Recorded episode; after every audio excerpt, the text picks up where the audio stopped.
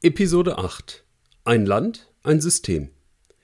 Liebe Zuhörerinnen und Zuhörer unseres kleinen Podcasts zum CA Familienstrategiefonds. Ich freue mich, dass Sie wieder eingeklickt haben. Diesen Monat sind wir arbeits- und leider auch krankheitsbedingt ein paar Tage zu spät dran. Ich bitte um Ihr Verständnis. Für das Thema dieser Episode macht dies aber nichts, denn die Ereignisse der letzten Wochen sind weiterhin in vollem Gange und werden die Investorengemeinde auch in der Zukunft beschäftigen. Worüber ich rede, erfahren Sie nach unserem Jingle. Bis gleich.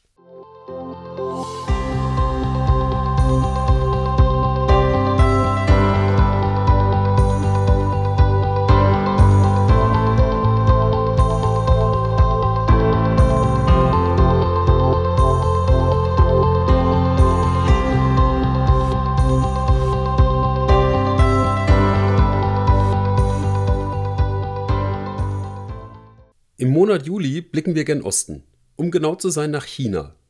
Die kommunistische Führung in Peking hat die Wirtschaft des Landes deutlich spüren lassen, wer das Sagen im Land hat. Dies erfolgte über eine deutliche Regulierung des Bildungs-, Technologie-, des Fintech-Sektors und der Kryptowährungen. Was ist passiert? Der privatwirtschaftliche Bildungssektor wurde quasi abgeschafft. Unternehmen der E-Learning-Branche dürfen künftig nur noch gemeinnützig agieren keine Gewinne mehr ausweisen und nicht an die Börse gehen. Dem Technologiesektor erging es ähnlich schlecht. Die großen Tech-Konzerne müssen ihre Geschäftsmodelle überarbeiten oder sogar schrumpfen. Die Regierung plant zudem, die Vorschriften für die Zulassung von Börsengängen chinesischer Firmen im Ausland zu überarbeiten. Ins Visier geraten dabei vor allem marktbeherrschende Plattformen wie Alibaba, Baidu und Tencent mit ihren großen Datenschätzen. Die Reglementierung gilt auch für Firmen, die in einem bestimmten Segment eine marktbeherrschende Stellung haben, wie der Taxidienstleister Didi oder Essenslieferant Meituan. Im Fintech-Sektor verschärft die chinesische Regierung die Kapitalanforderungen für Banken im Online-Kreditgeschäft. Jeder Kredit soll zumindest 30 Prozent von Plattformen selbst finanziert werden.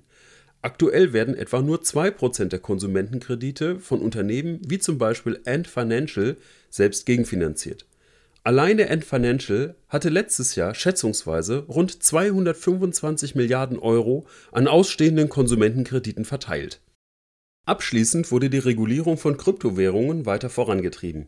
Die chinesische Regierung verbietet das Mining, also die Produktion von Kryptowährung, mit der Begründung der Vermeidung des dafür notwendigen überbordenden Energieeinsatzes.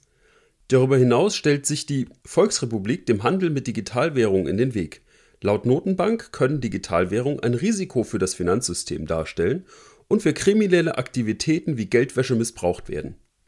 Aber ist denn das alles ehrliche Sorge der Führung in Peking zum Wohle des Volkes?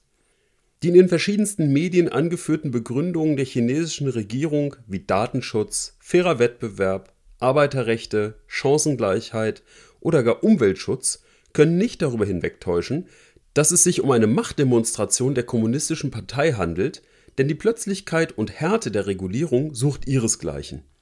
Dass durch die Regulierung an den Kapitalmärkten eine Billion US-Dollar Marktwert vernichtet wurden, scheint ebenfalls keine Rolle zu spielen. Ein Blick in Richtung Selbstverständnis der Kommunistischen Partei Chinas, die in diesem Jahr ihr 100-jähriges Bestehen feiert, gibt ein wenig mehr Aufschluss über die Motivation. Bereits im November 2019 twitterte sie, dass ihre Führung der essentiellste Aspekt und die größte Stärke des Sozialismus chinesischer Prägung sind. Die Grundkonzeption für die Beibehaltung und Entwicklung des Sozialismus chinesischer Prägung im neuen Zeitalter beinhaltet außerdem, dass an der Führung der gesamten Arbeit durch die Partei festgehalten werden muss und dass diese umfassend und streng zu sein hat. Gesellschaftlich hoch angesehene, innovative oder gar freiheitlich denkende Tech-Unternehmer la Jack Ma sind dabei mit Sicherheit nicht gerne gesehen. Ihre Kapital- und Datenmacht sind eine Konkurrenz für die Kommunistische Partei und ihr Programm. Gleiches gilt für Kryptowährungen, die sich der staatlichen Kontrolle entziehen. Bei aller wirtschaftlicher Öffnung bleibt in China am Ende nur Platz für ein System. Die Erfindungen des alten China, also Papier, Nudeln, Schwarzpulver oder die traditionelle chinesische Medizin, haben die Welt nachhaltig positiv verändert.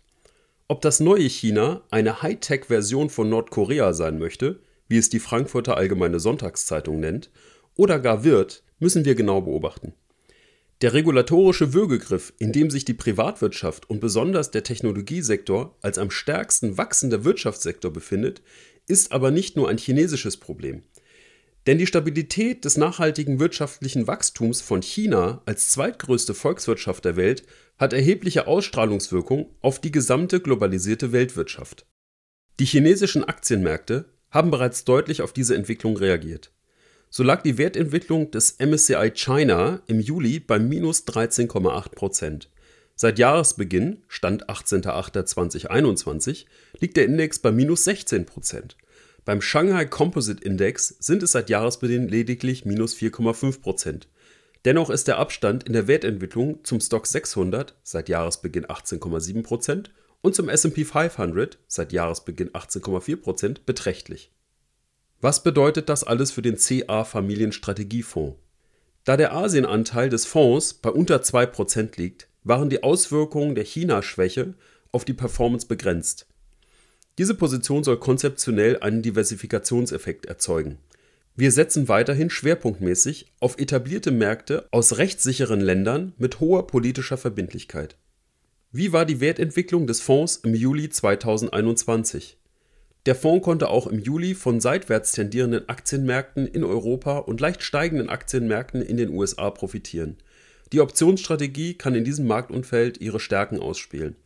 Auch von weiterhin sinkenden Zinssätzen konnte der Fonds mittelbare über die Sektorrotation hin zu defensiveren Branchen und unmittelbar über steigende Anleihekurse profitieren. In Summe konnte der Fonds im Juli 0,73% zulegen. Welche Transaktionen haben wir vorgenommen? Zu Beginn des Monats haben wir einen Teil der Prämieneinnahmen aus der Optionsstrategie für die Absicherung der bislang erzielten Jahresrendite aufgewendet. Über den Kauf von Put-Optionen auf den DAX sollen die Auswirkungen einer potenziellen Korrektur auf das Portfolio begrenzt werden. Haben Sie vielen Dank für Ihre Aufmerksamkeit. Bei Fragen kontaktieren Sie uns jederzeit gerne unter kontakt@corvus-advisory.de. Bis zum nächsten Mal. Ihr Raphael Moron Zirfas es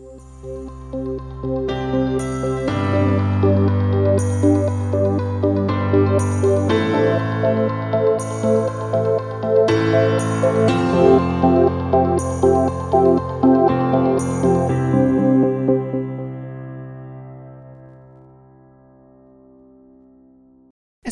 der Disclaimer.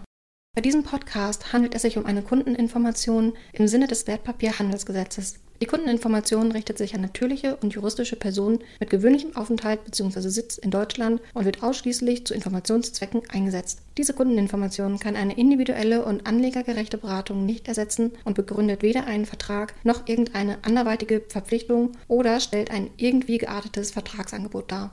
Ferner stellen die Inhalte weder eine Anlageberatung, eine individuelle Anlageempfehlung, eine Einladung zur Zeichnung von Wertpapieren oder eine Willenserklärung oder Aufforderung zum Vertragsschluss über ein Geschäft in Finanzinstrumenten dar. Auch wurde sie nicht mit der Absicht verfasst, einen rechtlichen oder steuerrechtlichen Rat zu geben. Die steuerliche Behandlung von Transaktionen ist von den persönlichen Verhältnissen des jeweiligen Kunden abhängig und eventuell künftigen Änderungen unterworfen. Die individuellen Verhältnisse des Empfängers, wie unter anderem die wirtschaftliche und finanzielle Situation, wurde im Rahmen der Erstellung der Kundeninformationen nicht berücksichtigt.